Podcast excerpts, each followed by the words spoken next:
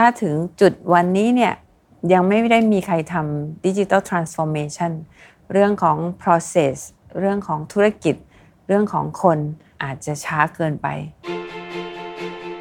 ตอนนี้ปัจจุบันนี้บ้านปูมี business อยู่ใน 9 ประเทศถูกไหมครับ มีพนักงาน 6,000 กว่าคน น่าจะมีความหลากหลาย diversity สูงมาก ๆ เลยทั้งเรื่องของอายุ ทั้งเรื่องของ เชื้อชาติด้วยเนี่ย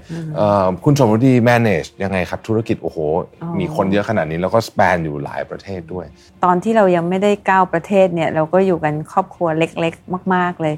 พอขยายไปใหญ่ ๆ ถึง 6,000 กว่าคนแล้วเนี่ยเราจะมีทั้ง diversity แล้วก็ inclusive พร้อมกันอยู่ได้ยังไง ก็เป็นที่มาของบ้านปูฮาร์ดนั่นเอง ถึงปัจจุบันเนี้ย พี่ก็มีคนที่ดูแลเรื่องงานเรื่องโอเปอเรชันอะไรให้ให้มันไปได้ดีเนี่ย พี่ว่าพี่มีอยู่เยอะละแต่คนที่จะไปจับมือพนักงานไปโอบไหลไปตบไหลไปกอดพนักงานเนี่ย พี่ว่ามันเป็นหน้าที่หลักที่พี่อยากจะมอบให้กับน้องๆ ในครอบครัวบ้านปูค่ะ Mission to the Moon Podcast รอ t to you by ชวนคุณไปตามหาความเงียบสงบ และฟังเสียงความต้องการในใจกันอีกครั้งกับ Calm in the Chaos เมื่อโลกเสียงดังเกินไป หนังสือเล่มใหม่ล่าสุดของผมรวิทยานุสาหะสั่งซื้อได้แล้ววันนี้ที่ Line Official at Mission to the Moon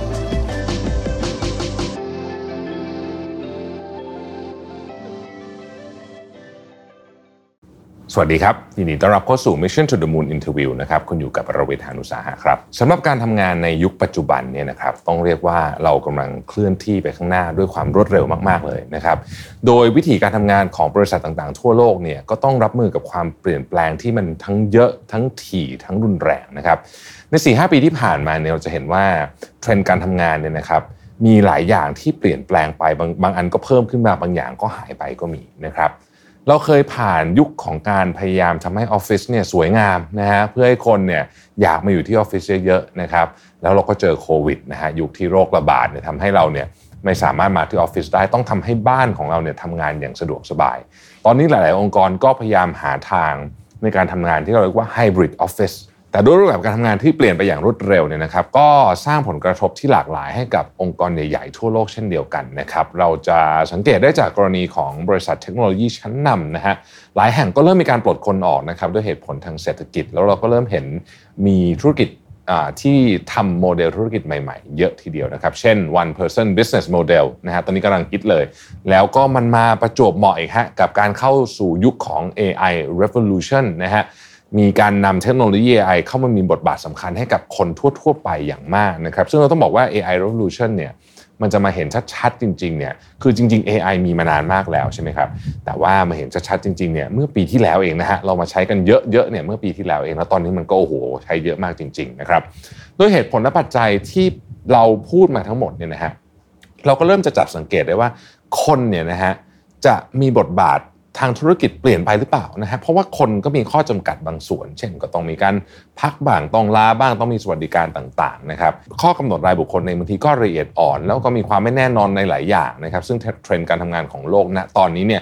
ดูเหมือนจะมีความเชื่อว่าเอ๊เทคโนโลยีต่างๆ พวกขุนยนต์ทั้งหลายนะครับ AI หรือว่า Machine Learning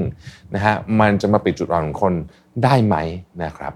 อย่างไรก็ดี ในช่วงเวลาที่ดูเหมือนกับว่าทั่วโลกกำลังเชิดชูความก้าวหน้าทางเทคโนโลยี โดยเฉพาะ AI เนี่ยนะครับ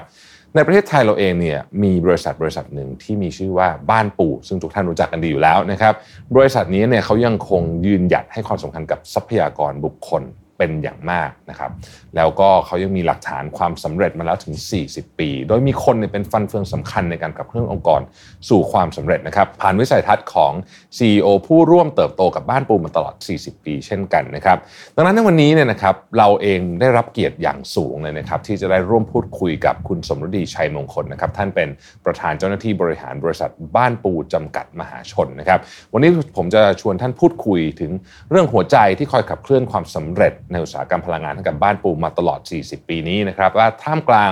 ยุคสมัยที่เต็มไปด้วยข้อมูลเทคโนโลยีและการเปลี่ยนแปลงมากมายขนาดนี้เนี่ยนะฮะบ้านปูซึ่งยึดมั่นในหลักการของการให้คุณค่ากับทรัพยากรมนุษย์เนี่ยนะครับและให้ความสำคัญต่อคุณภาพชีวิต และการเติบโตของบุคลากรทุกคนเนี่ยจะอยู่ในโลกแห่งการเปลี่ยนแปลงนี้ได้อย่างไรนะครับ ขอสวัสดีและยินดีต้อนรับคุณสมรดีนะครับ สวัสดีครับ พี่สมรดีขอบพระคุณมากเลยนะครับไม่ที่มาเป็นเกียรติให้กับรายการของเรารู้สึกดีใจมากๆเลยนะครับ ไม่ได้เจอมานานมากเลยนะครับ ก็วันนี้น่าจะมีอะไรอัปเดตกันเยอะมากๆเลยนะครับ เพราะว่าสิ่งที่เกิดขึ้นในช่วงหลาย ๆ ปีเนี่ยก็เกิดการเปลี่ยนแปลงที่น่าสนใจมากนะครับ ยังไงอยากจะขออนุญาตถามคำถามนี้เป็นคำถามแรกเลยครับว่า ด้วยการเปลี่ยนแปลงของสภาพเศรษฐกิจของโลก แล้วก็สถานการณ์ต่างๆ โดยเฉพาะรุ่นหลังโควิดมาเนี่ยทางบ้านปูเนี่ยมองภาพรวมของเศรษฐกิจเป็นยังไงบ้างครับ ค่ะก็ก่อนอื่นต้องขอบคุณ Mission to the Moon มากนะคะ แล้วก็ก็คิดถึงอยู่ตลอดเวลาค่ะเป็นจุดเริ่มต้นที่จุดประกายให้บ้านปูเนี่ยปรับแบรนด์ของตัวเองเนี่ย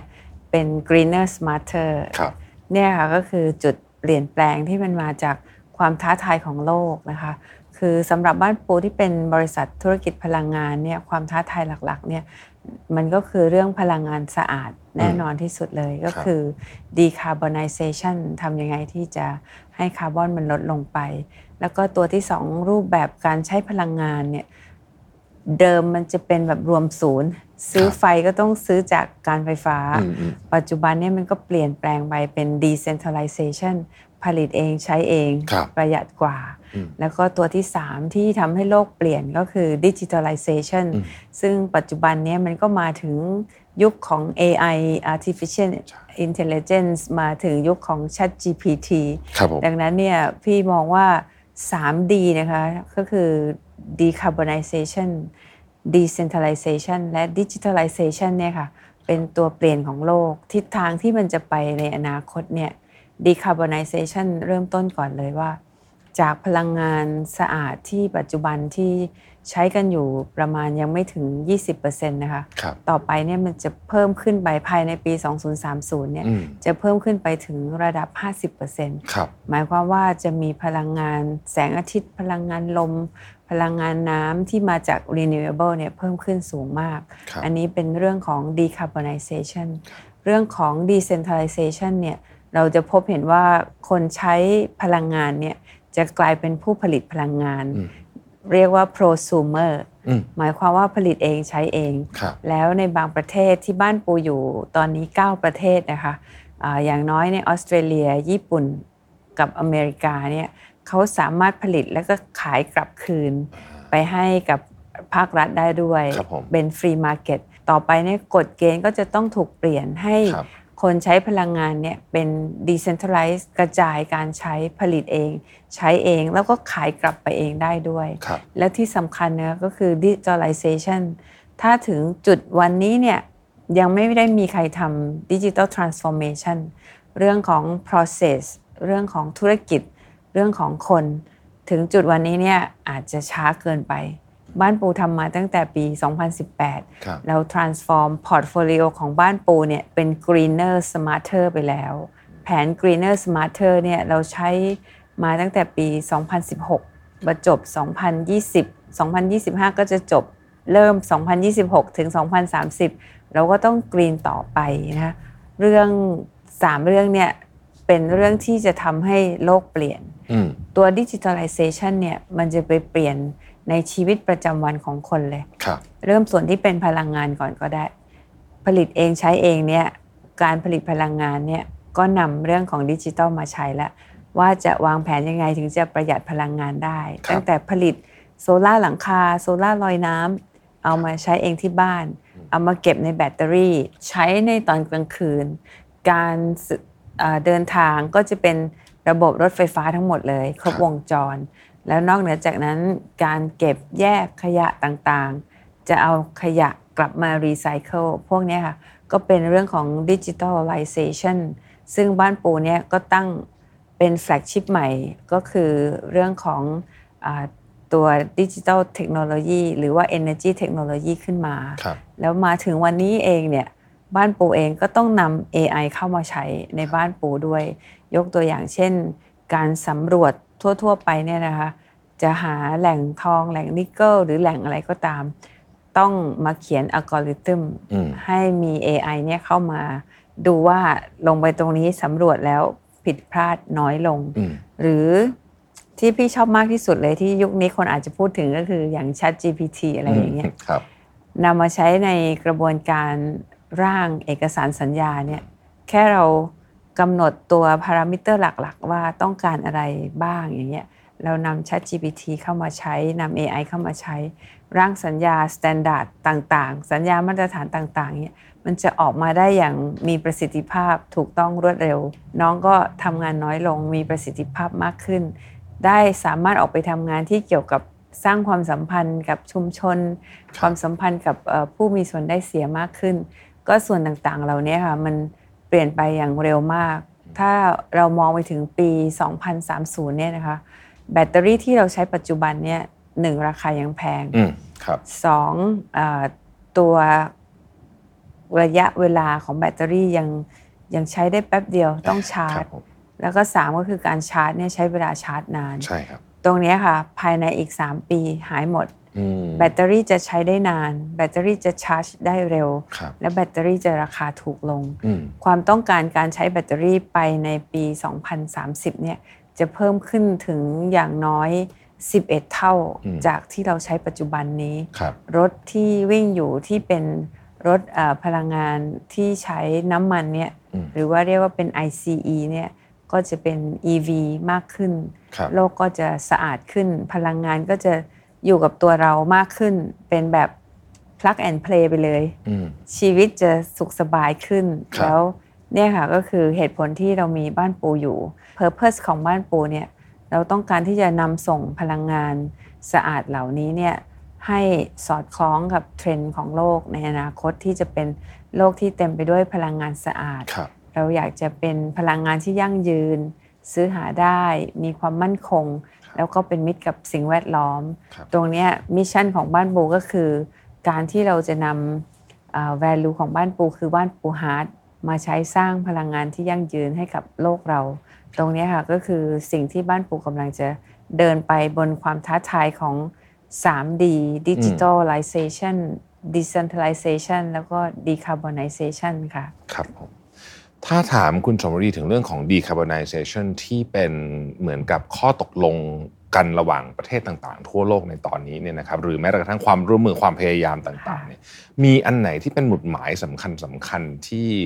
คนไทยอย่างเราควรจะทราบบ้างไหมครับ COP28 เนี่ยคนเพิ่มเริ่มที่จะพบว่ามันมันยากที่จะทำแบบนั้นได้ แล้วก็มามีภาวะโรคระบาด ภาวะของสงครามที่เกิดขึ้นทำให้เกิดวิกฤตพลังงาน ในคอปล่าสุดที่อียิปต์เนี่ยเริ่มมีการพูดถึงว่าทำยังไงจะต้องผ่านคริสิสให้ได้ แน่นอนยังต้องยึดอยู่นะคะ Net Zero 2050 หรือว่า Net Zero 2065 แล้วแต่ละประเทศเนี่ยยังต้องยึดไว้อยู่ แต่จะ transform อย่างไร ให้อยู่ไปได้โดยไม่ลำบาก คืออย่างบ้านปูเนี่ยเราเป็นบริษัทที่เติบโตมาจากฐานหิน แต่เราเปลี่ยนผ่านตัวเราเองเนี่ยจนถึงวันนี้เนี่ยเราก็สามารถลดการพึ่งพาฐานหิน โดยที่นำแก๊สที่เป็นพลังงานสะอาดขึ้นเข้ามาใช้ โดยที่นำพลังงานหมุนเวียน แล้วก็สร้าง Energy Technology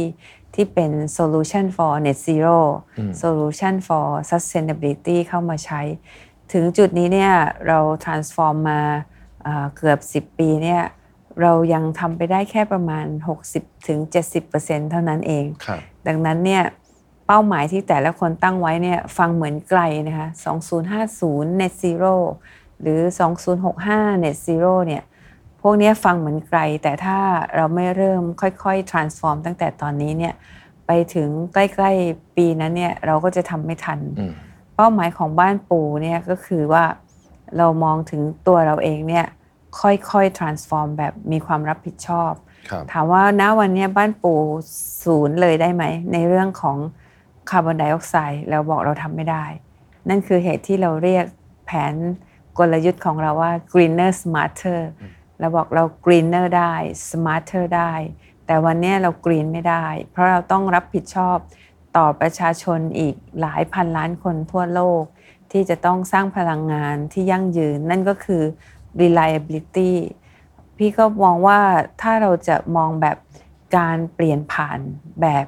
มีความรับผิดชอบ ตัวนี้เราจะสามารถบรรลุวัตถุประสงค์ของ Net Zero 2050 ได้ค่ะครับ ถ้าหากว่าคุณสมรีเอาประสบการณ์ของการ transform เรื่องพลังงานที่บ้านปู่เนี่ยมาแมปกับการ transform เรื่องพลังงานของประเทศอย่างเช่นประเทศไทยเนี่ยครับค่ะเอ่ออุปสรรคที่เราคาดการณ์ว่าจะเกิดขึ้น แล้วก็เอิ่มความท้าทายดีกว่าเอ่อที่เราที่ที่จะทำเนี่ยที่ที่ที่ประเทศไหนจะอาจจะไม่ใช่ประเทศไทยประเทศเดียวก็ได้ประเทศอื่นเนี่ยจะทำสำเร็จหรือไม่สำเร็จเนี่ยค่ะจากประสบการณ์การ transform ของบ้านปูเองเนี่ยเอ่อมันจะมีอะไรบ้างครับที่เป็นความท้าทายใหญ่ ๆ ที่จะต้องรออยู่ข้างหน้า พี่พี่ยกตัวอย่างอย่างประเทศที่เขา extreme มากๆครัย่าบงเยอรมันหรือว่าในยุโรปเนี่ยนะคะ มาถึงบัดนี้เนี่ยเขาก็ยังทำไปได้ไม่ถึงครึ่งอืมแล้วด้วยความที่ extreme มากๆเนี่ยมันก็จะไปเจอปัญหาวิกฤตพลังงาน แล้วเขาก็มีสงครามด้วยไอ้เนี่ยยกตัวอย่างการที่ extreme มากเนี่ยมันอาจจะสำเร็จได้ยากครับถ้ากลับมาที่ประเทศไทยเราเนี่ยเราคิดว่าในมุมมองของพี่เนี่ยพี่คิดว่าถ้าหากว่าเราค่อยๆ เปลี่ยนผ่านไปอย่างรับผิดชอบเนี่ยเราจะไปถึงเป้าหมายได้สองเนี่ยก็จะเป็นภาคเอกชนอืมซึ่งถามว่าภาคเอกชนทำไปคนเดียวเนี่ยทำไม่ได้ค่ะฮะอย่างบ้านปูเนี่ยทำไปแทบตายยังไงเนี่ยถ้าหากว่าไม่ได้ความร่วมมือจากภาครัฐเนี่ยอืมนโยบายของภาครัฐมาช่วยเสริมเนี่ยเราจะไม่สำเร็จอืมพี่พูดคำว่า prosumer เนี่ยครับในประเทศเยอรมนีเนี่ยเขาสามารถที่จะ นำรถไฟฟ้า ไปชาร์จไฟฟ้า ระหว่างที่เขาทำงานอยู่ในสำนักงานครับเมื่อรถเขาชาร์จไฟฟ้าเต็มจอดอยู่กับที่จอดรถ เขาสามารถที่จะนำไฟฟ้าจากรถเขาเนี่ยขายเข้าไปให้กับประชาชนได้อืมลักษณะอย่างเงี้ยมันเป็นเรื่องของกฎระเบียบที่ครับจะต้องมีการปรับเปลี่ยนอืมให้สามารถที่จะมีการซื้อขายไฟฟ้า ระหว่างภาคเอกชนกับภาคเอกชนได้อืมตอนนี้เนี่ยประเทศไทยเรายังไปไม่ถึงจุดนั้นครับแต่พี่เชื่อว่านโยบายด้านพลังงานของประเทศเนี่ยกำลังจะค่อยๆ เปลี่ยนผ่านไปถึงจุดที่เราสามารถที่จะซื้อขายพลังงานกันได้ ก็คือ decentralization อืมกันได้ แล้วก็จะทำให้ลดต้นทุนได้นะครัคะบอันเนี้ยก็เป็นความร่วมมือระหว่างภาครัฐ และภาคเอกชนอืมซึ่งจะทำให้ประโยชน์เนี่ย ตกสู่กับประชาชน ก็อยากจะมองว่าการปลูกฝังที่ตัวเรา การได้รับความสนับสนุนจากภาคเอกชน และนโยบายของภาครัฐ จะเป็นสามส่วนสำคัญที่จะทำให้เราไปถึงจุดที่เราฝันได้ค่ะครับต้องไปด้วยกันทั้งหมดเลยด้วยใช่ค่ะทำคนใดคนหนึ่งก็ไม่เพียงพอไม่ใช่สำไหมเร็จครับใช่ค่ะในในความคิดของ คุณสมรดีเนี่ยคิดว่าเอฟเฟกทั้งหมดที่พยายามอยู่ตอนนี้ไม่ว่าจะเป็นภาครัฐเอกชน หรือแม้แต่คนทั่วๆไปเนี่ยค่ะเพียงพอหรือยังครับ ที่จะป้องกันเหตุการณ์ที่เราไม่อยากให้เกิดขึ้นได้ หรือว่ายังน้อยเกินไปเอ่อเห็นการเปลี่ยนแปลงที่ดีขึ้นมาตลอดเวลาค่ะ เราอะระวังถึงการเปลี่ยนแปลง แล้วเราก็ปรับตัวเราให้ทำให้ดีขึ้นทุกๆวันบนสปีด ที่อาจจะยังไม่เร็วพอนะครัคะบดังนั้นเนี่ยถ้าหากว่าเราสร้างพื้นฐานความรู้สร้าง awareness ให้มันมากกว่านี้นะคะ เราก็จะได้เห็นคนไทยของเราเนี่ยถือถุงผ้าไปดูคอนเสิร์ตนำอ่าแก้วไปด้วยตัวเองลักษณะอย่างเงี้ยเป็นความยั่งยืนที่มันมันอยู่มันฝังอยู่ใน DNA ของคนทุกคนได้มากขึ้น ตอนนี้เนี่ยพี่ยังคิดว่า เรายังเห็นตรงนั้นได้ได้ไม่ไม่เร็วพอ แต่ว่าเราเห็น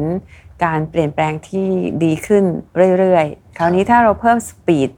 ขึ้นมา เพิ่มความรู้สึก awareness ตรงนี้ขึ้นมาอีกเนี่ยพี่ว่าเราก็จะสามารถดูแลธุรกิจ ดูแลชุมชน ดูแลสังคม ลูกหลานของเราไปได้ถึงจุดที่เราอยากจะได้ค่ะ ครับผม แล้วทางบ้านปูเองเนี่ยได้ลงทุนเรื่องของ R&D เกี่ยวกับเรื่องเทคโนโลยีพวกนี้ด้วยถูกไหมครับ ค่ะตอนนี้ที่อเมริกาเนี่ยควบคู่กับธุรกิจแก๊สที่เราไปลงทุนเนี่ยเราก็ทำ carbon capture storageดึงคาร์บอนไดออกไซด์ฝังลงไปในดินเนี่ยเราก็ทำควบคู่ไปด้วย แล้วเราก็ศึกษาในเรื่องของเทคโนโลยีอื่น ๆทำในเรื่องของ biodiversity ก็คือเรื่องของป่าเรื่องของ ระบบนิเวศพวกนี้ค่ะว่าให้ดูดซับคาร์บอนไดออกไซด์กลับไป แต่อย่างที่พี่เรียนนะคะก็คือถ้าเราพึ่งพาการปลูกป่าเนี่ยมันไม่ทันกันทันแล้วก็ในอีกส่วนหนึ่งก็คือส่วนของการผลิตคาร์บอนไดออกไซด์ออกมา หรือหรือเรียกว่า carbon emission เนี่ยค่ะอืมมันก็ต้องลดลง อันนี้ก็คือจุดที่บ้านปูทำได้ครับอยู่ในความควบคุมของบ้านปู ก็คือเรื่องการ transform บ้านปูให้ เป็น decarbonization ให้เร็วกว่าเดิมนะคะเราเองเนี่ยเราก็ยังต้อง speed เลย เราใช้สูตร acceleration ว่าต้องเร่งให้มากกว่าเดิมครับก็จุดต่างๆ เหล่านี้พี่เชื่อว่าทุกองค์กรนะคะก็ต้องมีจุดเหล่านี้อยู่อ่าเป็น strategic direction ของเขาเอง เช่นเดียวกับ greener smarter ของบ้านปูตอนนี้ก็ ขอเพิ่มคำว่า faster เข้าไปอีก Faster ด้วยค่ะครับพูดถึงพูดถึงบ้านปูนะครับเอ่ออยู่ตอนนี้ปัจจุบันนี้บ้านปูมี business อยู่ที่ใน 9 ประเทศถูกไหมครับมีพนักงาน 6,000 กว่าคนใช่ใช่ไหมครับน่าจะมีความหลากหลาย diversity สูงมากๆเลยทั้งเรื่องของอายุ ทั้งเรื่องของเชื้อชาติด้วยเนี่ยเอ่อคุณสมรดี manage ยังไงครับ ธุรกิจโอ้โห มีคนเยอะขนาดนี้แล้วก็ span อยู่หลายประเทศด้วย อยากได้เคล็ดลับการบริหารงานนะครับ คือพี่พี่ก็เริ่มต้นด้วยพี่เป็นคนที่ที่ชอบคนนะรักคนแล้วก็คือโดยโดยที่พี่เติบโตมาเนี่ยพี่เติบโตมาในครอบครัวที่อบอุ่นมาก ๆเลยนะคะ พอมาอยู่ครอบครัวบ้านปูเนี่ยมันก็เป็นเป็นเหมือนวาสนาค่ะที่พี่เรียนจบปุ๊บเนี่ยพี่เข้าบ้านปูเลยนะ เข้าบ้านปูก็มาเจอการอยู่กันแบบครอบครัวของบ้านปูอะค่ะ ดังนั้นพี่เชื่อว่าการที่เราได้มาอยู่กันแบบ เป็นครอบครัวเนี่ยมันเป็นจุดเริ่มต้นที่ดี ที่ทางคุณชนินเนี่ยได้สอนมาตลอดว่าเราเนี่ยต้องดูแลเรื่องคน ในภาวะวิกฤตเนี่ยเราก็ต้องใช้งบลงทุนสร้างคนขึ้นมา แล้วทุกคนที่เข้ามาอยู่ในบ้านปูเนี่ยตอนที่เรายังไม่ได้ก้าวประเทศเนี่ยเราก็อยู่กันครอบครัวเล็กๆ มาก ๆเลย คนก็แบบได้พบกันเจอกันสนิทสนมกัน พอขยายไปใหญ่ ๆ ถึง 6,000 กว่าคนแล้วเนี่ย มันก็เริ่มจะหลากหลาย ดังนั้นเนี่ยเราจะดูว่าเราจะ celebrate diversity ได้ยังไงอืมเราจะมีทั้ง diversity แล้วก็ inclusive พร้อมกันอยู่ได้ยังไง ก็เป็นที่มาของ value ของบ้านปูนะคะ นั่นก็คือบ้านปูฮาร์ดนั่นเอง วัฒนธรรมองค์กรเนี่ยค่ะ เป็นตัวที่สำคัญมากๆ ที่ทำให้บ้านปูเนี่ยเป็นสถาบันบ้านปู เป็นครอบครัวบ้านปู เพราะว่า ไม่ว่าเราจะมีกี่เชื้อชาติประมาณ 20 กว่าอืมไม่ว่าเราจะมี 9 ประเทศหรืออีกหลาย ๆ ประเทศในอนาคตเนี่ยเรายึดมั่นในความเป็นวัฒนธรรมบ้านปู ก็คือ passion innovation แล้วก็ commitment สามคำง่าย ๆ เนี่ยค่ะ แต่ว่าในสามคำเนี่ยมันมีความหมายลึกซึ้งที่ปรับเข้าไปให้เข้ากับแต่ละประเทศให้เข้ากับแต่ละ generation ได้ แต่ ตัวหลักของเราต้องอยู่ ว่าเราเป็นคนบ้านปูเนี่ยเราต้องมีความมุ่งมั่นฟันฝ่า มีแพชชั่นที่จะทำสิ่งต่างๆ เราต้องมี innovation เพราะว่าเราเป็นบริษัทพลังงานอืมถ้าเราอยู่เฉยๆเนี่ย energy พลังงานเข้ามาเนี่ยเรา disrupt แล้ว ดังนั้นเราต้องมี innovation ตลอดเวลา และตัวที่ 3 ก็คือ commitment ว่าเราต้องทำสิ่งใดทำให้สำเร็จ เราต้องมี care ในเรื่องของคนของเรา สามคำเนี่ยค่ะมันก็จะถูกแตกออกไปอีกคำละสิบอย่าง ในสิบอย่างเนี่ยมันก็จะไปเข้ากับครอบครัวบ้านปูในแต่ละเจเนอเรชันแก็บของบ้านปูเนี่ยพี่ก็จะเป็นแก็บที่เบบี้บูมเมอร์แล้วในขณะที่น้องเข้ามาเป็น Gen Z ทำยังไงเราถึงจะคุยกันได้ สูตรลับของพี่เนี่ยก็คือพี่เอื้อมมือเข้าไปอืมหาน้องๆทุกคนนะคะครับแล้วในบ้านปูเนี่ยเรามีเทรนนิ่งโปรแกรมกันปีหนึ่งเนี่ยหลายสิบครั้งมากอืมโปรแกรมที่เราออกแบบมาเพื่อน้องที่เข้าใหม่อ่าโปรแกรมที่ออกมาเพื่อน้องที่อยู่ในระดับอ่าผู้บริหารที่กำลังจะขึ้นไปเป็นผู้บริหารระดับกลางครับอ่าโปรแกรม leadership ผู้บริหารระดับกลางขึ้นไปสูง โปรแกรมผู้บริหารระดับสูงขึ้นไปทีมผู้นำของบ้านปู ปีหนึ่งเนี่ยจัดกันเนี่ยเป็น10-20โปรแกรมได้นะคะแล้วในทุกโปรแกรมเนี่ยตัวพี่เองเนี่ยพี่เข้าลงไปร่วมออกแบบโปรแกรม แล้วก็ไปนั่งฟังน้องๆ ในวันที่น้องเรียนจบจากทุกโปรแกรม แต่ละโปรแกรมนี้ยาวนะคะ ประมาณ 6 เดือน แต่ว่าอืมอ่า ครั้งหนึ่งอาจจะแค่อาทิตย์เดียว แต่กว่าจะจบเนี่ยประมาณ 6 เดือน วันที่น้องเรียนจบเนี่ยพี่ใช้เวลาทั้งวันเลย นั่งฟังน้อง 30 คน มาเรียกว่า report out ประโยชน์ตรงนั้นอะเกิดกับพี่มากเลย พี่มองตาน้องเนี่ย พี่เห็นความตื้นตันที่ว่าพี่สมมานั่งฟังเราด้วย พี่สมอยู่ทั้งวันเลยสำหรับพี่เนี่ย พี่รู้จักน้อง รู้ว่าน้องคนนี้มีศักยภาพอะไร รู้ว่าน้องคนนี้ชอบอะไร พี่คิดว่าตรงเนี้ยมันลด generation gap ระหว่างพี่ที่เป็น baby boomer กับน้องที่เป็น Gen Z หรือ Gen Y หรือ Gen X ไปได้มากเลย พี่ก็ชักชวนผู้บริหาร leadership team บ้านปูทั้งหมดเลยนะคะ เวลาที่เรามี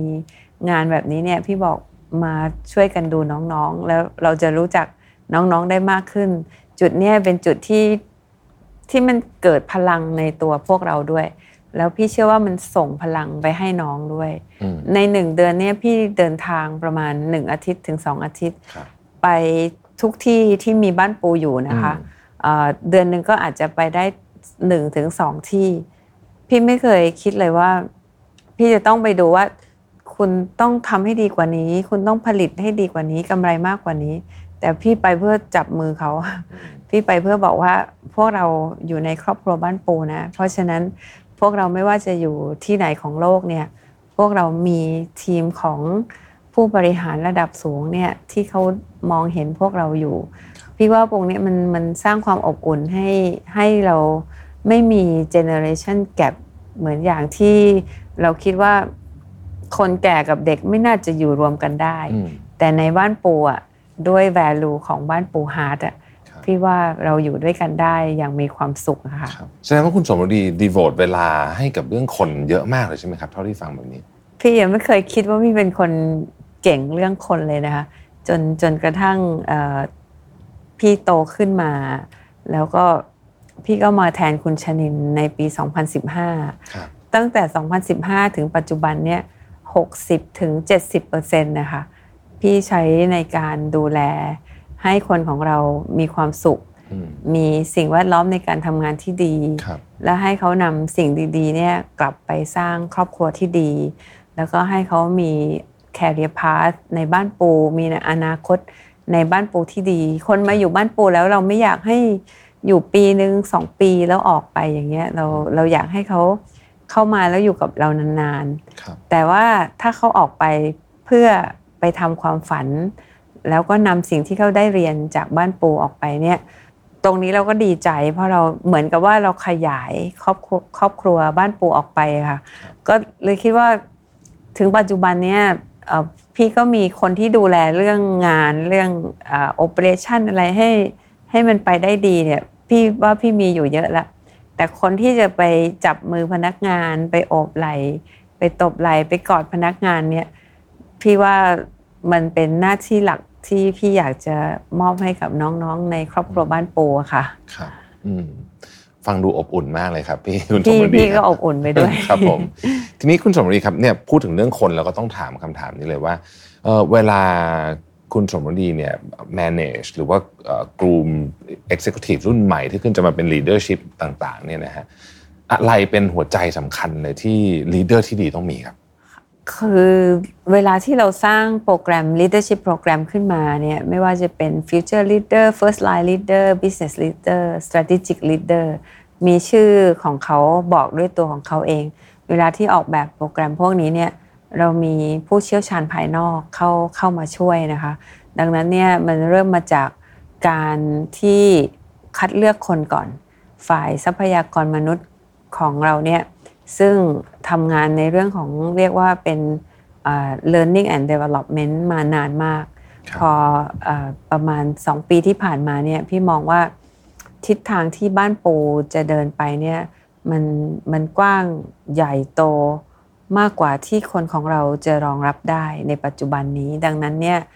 อยากให้แยกในเรื่องของการสร้างคนเนี่ย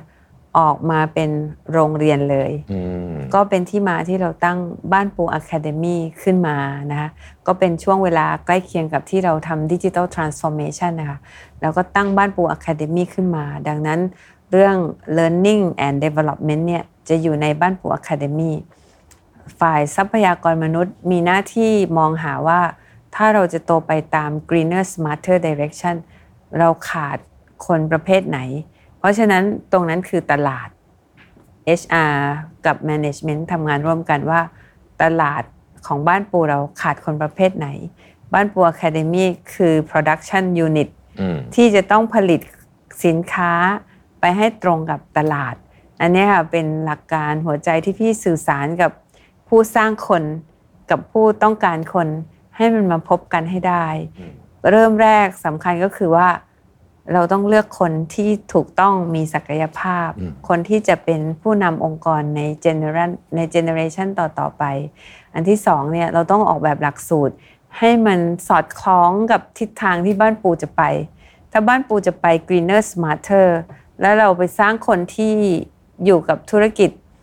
ดั้งเดิมของบ้านปูขึ้นมาเยอะๆ อันนั้นมันไม่ มันไม่อลายกัน ไม่ตรงกัน แต่เราสามารถเปลี่ยนคนเหล่านั้นเนี่ยให้เป็น เจนดิจิตอลได้เขาก็จะกลายเป็นคนที่มาสารต่อในเรื่องของทิศทางที่เราจะไปพี่ยกตัวอย่างเช่น คนมองหาว่าบ้านปูเป็นเหมืองถ่านหินอย่างเงี้ยเนาะแต่ว่าบ้านปูเราบอกเรา transform แล้วเราเป็น integrated versatile energy solution provider เราเป็น energy solution for sustainability เราเป็น energy for net zero solution เราเป็น energy provider for better living for all เนี่ยคือสิ่งที่เราพูดกันอยู่เสมอๆ ดังนั้นคนที่เราสร้างอะเราก็ต้องสร้างคนของเราให้มองเห็นภาพแบบเนี้ยพอออกแบบหลักสูตร แล้วก็ต้องออกแบบให้มันเป็นภาพแบบเนี้ยตั้งต้นด้วยเป้าหมายของบ้านปู purpose ของบ้านปู ด้วย value ของบ้านปู เราจะส่งต่อพลังงานที่ยั่งยืน ให้กับประชาชนทั่วภูมิภาคเอเชียแปซิฟิกและนี่คือเหตุผลที่เรามีบริษัทบ้านปู มีคนบ้านปู แล้วก็มีครอบครัวบ้านปู เนี่ยคือสิ่งที่พี่พูดให้น้องๆอยู่เสมอๆก็กลับไปภาษาดั้งเดิมอีกแหละก็คือเป่าเป่าหู อยู่เสมอๆค่ะคำถาม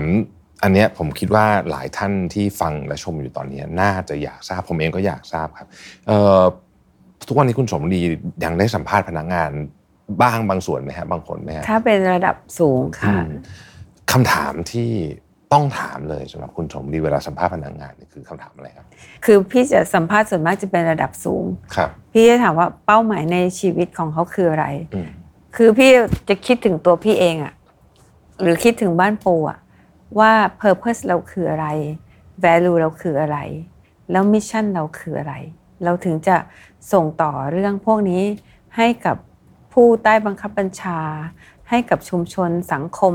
ให้กับครอบครัว ให้กับภูมิภาคให้กับโลก ดังนั้นสามคำถามแรกอะ what is your purpose วัตถุประสงค์ของคุณที่คุณมีมีตัวคุณอยู่ในโลกนี้ และจะกำลังจะมาอยู่บ้านปูเนี่ยวัตถุประสงค์ของคุณคืออะไร value ของคุณ คุณค่าที่คุณคิดว่าจะนำมา ใช้กับองค์กรเพื่อที่จะสร้างโลกให้เป็น better life for all เนี่ยคุณค่าของคุณคืออะไร และอันที่สามก็คือ ดังนั้นเนี่ยมิชชั่นสิ่งที่คุณคิดว่าคุณจะทำเนี่ยคืออะไร ขอของตัวคุณเองก่อน แล้วก็ขอที่คุณอยากจะให้ทำให้กับบ้านปู่สำหรับบ้านปู่เองพอ พูดถึงเรื่องการเปลี่ยนแปลงที่มันทั้งถี่ทั้งเยอะทั้งเเรียกว่าหาความปกติยากแล้วอย่างอย่างที่อย่างที่ never normal never normal เนี่ยนะโอ้เป็นคำเป็นคำที่ถูกต้องมาก ๆ เลยเนี่ยนะครับ องค์กรใหญ่อย่างบ้านปูเนี่ยทำยังไงถึงจะเอาพวกความ resilience พวก anti fragile เหล่านี้ไป implement ในปฏิบัติได้จริงทำยังไงคนในองค์กรที่มีหลายพันคนเขาถึงเข้าใจไปกับเราด้วยได้ครับ training เลยค่ะ เวลาที่เราอย่างตอนนี้เรามีบ้านปู Academy มาแล้วเนี่ยที่เมืองไทยตั้งมาได้ 2 ปี ปัจจุบันนี้เรามีบ้านปู Academy ออสเตรเลีย บ้านปู Academy อินโดนีเซีย บ้านปู Academy เวียดนาม ที่กำลังจะตามมาจีนญี่ปุ่น พวกนี้ก็กำลังจะตามมาให้ให้ครบทุกประเทศ พวกนี้เขาก็จะมีหน้าที่ที่จะคอยเทรนว่าโลกเปลี่ยนนะเราต้องเปลี่ยนเราอยู่เฉยไม่ได้ disruption เกิดขึ้นแน่นอน เราไม่รู้หรอก Grey Rhino Black Swan มาเมื่อไหร่ ดังนั้นเราต้อง anti fragile อยู่ตลอดเวลา ตรงเนี้ยเป็นความแน่นอนที่เกิดขึ้นแน่นอนที่สุด ดังนั้นทุกคนก็จะต้อง aware แล้วเราอยู่ใน commodity ในบางส่วนเนี่ยนะคะวันหนึ่งสูงริบเลยวันหนึ่งต่ำมากเลยเพราะต้องปรับตัวอยู่ตลอดเวลาก็จะใช้ใช้เทรนนิ่งอย่างเงี้ยค่ะวิ่งเข้าไปหาให้ปลูกฝังให้คนเนี้ย มีความตระหนักตื่นตระหนักอยู่เสมอ แต่ว่าไม่ได้ตระหนกนะคะแล้วก็เตรียมความพร้อม แล้วก็มีเรื่องของการบริหารความเสี่ยง การตัดสินใจ การแก้ปัญหาเฉพาะหน้า ก็ต้องเตรียมความพร้อมตลอดณวันที่ 24 กุมภาพันธ์ ปี 2022 เป็นวันที่ยูเครนบุก ถูกรัสเซียบุก วันนั้นนะพี่เรียกประชุมผู้บริหาร 21 คนพร้อมกัน อันนี้คือ anti fragile resilient ที่เราต้องรีบมาทำแผนรับความเสี่ยงกันทันที แล้วแต่ละคนก็รับงานไปบริหารทันที ลักษณะอย่างเงี้ยค่ะก็คือให้แบบเอาแวร์ถึงความรวดเร็วในสิ่งที่เราต้องต้องทำนะคะก็จะถูกปลูกฝังให้กับน้องๆ แล้วเรามีกลุ่มคณะทำงานแบบอาสาสมัคร เรียกว่าเป็นบ้านปู change leader กลุ่มคนพวกนี้จะเป็นกลุ่มคนที่ มาจากทุกหน่วยงานทุกเจเนอเรชันของบ้านปู ที่อาสาสมัครมาที่จะสร้าง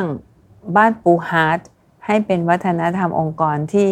อยู่ยั้งยืนยงของบ้านปู บ้านปูเป็นสถาบันได้ ต้องมีบ้านปู Heart ที่เป็นวัฒนธรรมองค์กร พี่บอกน้องๆว่า เรามีวัฒนธรรมองค์กรเนี่ยเปรียบเหมือนคนถีบจักรยานนะ เมื่อไหร่ถ้าน้องหยุดนะ น้องเริ่มใหม่เหนื่อย ดังนั้นปั่นจักรยานของเราไปเรื่อยๆ เราจะได้ไม่เหนื่อย ไม่ว่าอะไรมาปะทะเราเนี่ยเราสามารถที่จะรับมือได้ และเราก็จะเข้มแข็งขึ้นเติบโตขึ้นครับอันนี้ก็คือหลักการของ anti fragile ใช้เทรนนิ่งใช้บ้านปู Academy ใช้บ้านปู Change Leader เข้าไปทำงานกับทุกๆคนนะคะ ครับผม โอ้โหวันนี้ได้ความรู้เยอะมากจริง ๆนะครับ วันนี้ผมคิดว่าเรา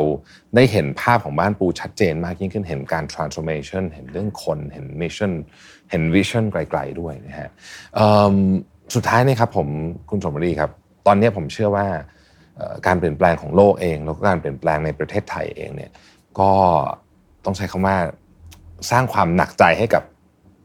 ผู้คนทำธุรกิจเยอะเหมือนกันในฐานะที่บ้านปูเนี่ยเป็นหนึ่งใน องค์กรขนาดใหญ่มากที่เป็นเสาหลักค้ำยันธุรกิจไทยอยู่หนึ่งในเสาหลักที่ค้ำยันธุรกิจไทยอยู่เนี่ยครับคุณสมรดีเนี่ยถ้าฝากอะไรถึงคนทำธุรกิจได้วันนี้ที่ทุกคนกำลังต่อสู้กันอย่างหนักเลยเนี่ยเพื่อเอาตัวรอดเนี่ยนะฮะมีอะไรอยากฝากถึงบ้างครับพี่ก็สำหรับทุกคนที่ทำธุรกิจอยู่เนี่ยนะคะคือพี่คิดว่าเตรียมตัวไว้สามอย่าง อย่างที่หนึ่งเนี่ยให้คิดเสมอเลยว่าความเปลี่ยนแปลง ที่พี่พูดถึงเนี่ยมาแน่นอนโลกนี้คือ never normal นะคะว่าความเปลี่ยนแปลงพวกนี้มาแน่นอน เพราะฉะนั้นเนี่ยจากข้อที่หนึ่งเนี่ยข้อที่สองเราจะต้องสร้างคนสร้างองค์กรของเราให้มีความยืดหยุ่นมี flexibility ถ้ามีอะไรมา เราต้องเตรียมตัวล่วงหน้า รับมือล่วงหน้า แล้วก็ต้องทำทันทีนะคะแล้วตัวที่สามที่ขาดไม่ได้เลยเนี่ยไม่ว่า จะเป็นตัวบุคคลแอสคนธรรมดาหรือว่าบริษัทก็แล้วแต่เนี่ยเรื่องของ ESG ค่ะสิ่งแวดล้อมสังคมและธรรมาภิบาลสามตัวนี้ ESG เนี่ยจะต้องอยู่ในหัวใจอยู่ใน DNA ของเราเสมอเลย ดังนั้นบริษัท หรือแม้กระทั่งชีวิตส่วนตัวชีวิตครอบครัวเนี่ยนะคะเตรียมรับ ความเปลี่ยนแปลง มีความคล่องตัวในการที่จะรับมือกับความเปลี่ยนแปลง และทำให้ตัวเราเองดีขึ้น หาโอกาสในวิกฤตนั่นแหละค่ะ แล้วก็สิ่งแวดล้อมสังคม ความเป็นบรรษัทพิบาล จะทำให้เราผ่านพ้นอุปสรรคเหล่านั้นไปได้แน่นอน ไม่ต้องไปกลัว AI นะคะไม่ต้องไปกลัว Chat GPT พวกนี้เนี่ยอย่าไปคิดว่าเขามาแทนคน ต้องคิดว่าเขามาทำให้ คนมีประสิทธิภาพมากขึ้น และมีเวลาที่จะไปทำในสิ่งที่ดีกว่าในสิ่งที่ใหญ่กว่าได้มากขึ้นค่ะ ครับผมโอ้โหวันนี้ครบถ้วนเต็มอิ่มมากๆเลยนะครับขอบคุณคุณสมรีชัยมงคลนะครับขอบคุณมากค่ะคุณสมรีชัยมงคลประธานเจ้าหน้าที่บริหารของบ้านปูจำกัดมหาชนนะครับ ขอบคุณพี่ทีทีหนึ่งครับขอบคุณค่ะ ผมคิดว่าวันนี้เนี่ยนะครับเราได้ฟังข้อมูลเชิงวิชาการนะครับเกี่ยวกับเรื่องพลังงานนะครับได้ฟังข้อมูลเรื่องของการ transformation องค์กรของบ้านปูนะครับและที่สำคัญที่สุดเลยคือ เราได้ฟังเรื่องของคน ซึ่งเราจะเห็นว่าองค์กรขนาดใหญ่แบบบ้านปูที่มีคน 6,000 กว่าคนอยู่ใน 9 ประเทศเนี่ยนะครับมีการบริหารจัดการอย่างไร ให้สามารถ transform องค์กรได้ดีแบบนี้นะครับและสามารถรับมือกับความเปลี่ยนแปลงที่เกิดขึ้น บนโลกใบนี้อย่างรวดเร็วโดยเฉพาะในช่วง 5 ปี 10 ปีหลังๆเนี่ยได้นะครับเราเห็นแล้วว่าบ้านปูนเนี่ยทำไมถึงเป็นองค์กรที่สามารถยืนหยัดต่อความเปลี่ยนแปลงมากมายที่เกิดขึ้นในธุรกิจเนี่ย 40 ปีได้ แล้วก็มีอนาคตที่สดใสในการสร้างความยั่งยืนด้านพลังงานนะครับ แล้วก็เป้าหมายยิ่งใหญ่เลยที่จะขับเคลื่อนคุณภาพชีวิตที่ดีขึ้นของผู้คนนะฮะ better living for all นั่นเองนะครับอาจจะเป็นเพราะว่า เราเห็นแล้วว่าองค์กรเนี่ยคอยพัฒนาแล้วก็ transform ตัวเองอยู่ตลอดเวลานะครับไม่ว่าจะเป็นการ transform ในเชิงของดิจิทัลหรือการ transform เรื่องของคนเองก็ตาม แล้วก็อัปเดตตัวเองให้ควบคู่ไปกับความต้องการของโลกด้วย ไม่ว่าการจะเปลี่ยนแปลงจากพลังงานที่เคยเป็นถ่านหินมาเป็นพลังงานสะอาดในช่วง transformation ต่างๆ เหล่านี้นะฮะและที่สำคัญที่สุดคือไม่เคยละทิ้งหัวใจที่เป็นพื้นฐานของความสำเร็จทั้งหมดทั้งมวลนั่นก็คือเรื่องคนนั่นเองนะครับ ผมต้องขอแสดงความยินดีกับบ้านปู่อีกครั้งหนึ่งนะครับ ที่ตอนนี้มีอายุครบรอบ 40 ปีแล้ว แล้วก็ยังรักษาหัวใจของการเป็นบริษัทชั้นนำได้ตั้งแต่วันแรกมาจนกระทั่งถึงวันนี้ เป็นเรื่องน่ายินดีจริงๆนะครับที่ได้เห็นบริษัทสัญชาติไทย เติบโตเติบใหญ่ประสบความสำเร็จ และเป็นเสาหลักของบริษัทในประเทศไทยแบบนี้นะครับ ยังไงผมต้องขอขอบพระคุณอีกครั้งหนึ่งนะครับ คุณสมฤดีชัยมงคลนะครับ ท่านเป็นประธานเจ้าหน้าที่บริหารบริษัทบ้านปูจำกัดมหาชนนะครับ วันนี้ท่านให้เกียรติเราอย่างมากที่มา สละเวลาพูดคุยกับเรายาวๆเลยในวันนี้นะครับ ผมเชื่อว่า episode นี้เนี่ยมีคุณค่าเยอะมากนะครับ ท่านไหนที่ฟังไปหนึ่งรอบแล้วเนี่ยเรารู้สึกว่ายังมีบางช่วงที่อาจจะต้องตกผลึกเพิ่มเนี่ยผมแนะนำให้ฟังอีกสักหนึ่งรอบนะฮะแล้วท่านจะได้สิ่งที่เรียกว่าเป็นของดีมากเอาไปปรับใช้กับตัวท่านเองด้วย และอย่างที่คุณสมฤดีท่านได้กล่าวไว้ในตอนท้ายๆของการสัมภาษณ์ว่า ไม่จำเป็นจะต้องเป็นเฉพาะกับการทำธุรกิจอย่างเดียวนะฮะ จริง ๆ เอาไปใช้กับเรื่องส่วนตัวก็ได้นะครับ เพราะฉะนั้น episode นี้ต้องเรียกเป็นอีกหนึ่ง episode ที่มีคุณค่ามากๆจริง ๆ ที่เราเคยสัมภาษณ์แขกรับเชิญมานะครับ ยังไงตอนนี้ผมเชื่อว่าทุกท่านเนี่ยคงได้ข้อมูลความรู้แล้วก็ได้ผมเชื่อว่าแรงบันดาลใจด้วยในการเอาไปปรับใช้กับตัวเองนะครับ แล้วเราพบกันใน episode ต่อไปนะครับ สวัสดีครับ Mission to the Moon Podcast brought to you by วนคุณไปตามหาความเงียบสงบ และฟังเสียงความต้องการในใจกันอีกครั้งกับ Calm in the Chaos เมื่อโลกเสียงดังเกินไป หนังสือเล่มใหม่ล่าสุดของผมประวิทยานุสาหะสั่งซื้อได้แล้ววันนี้ที่ Line Official at Mission to the Moon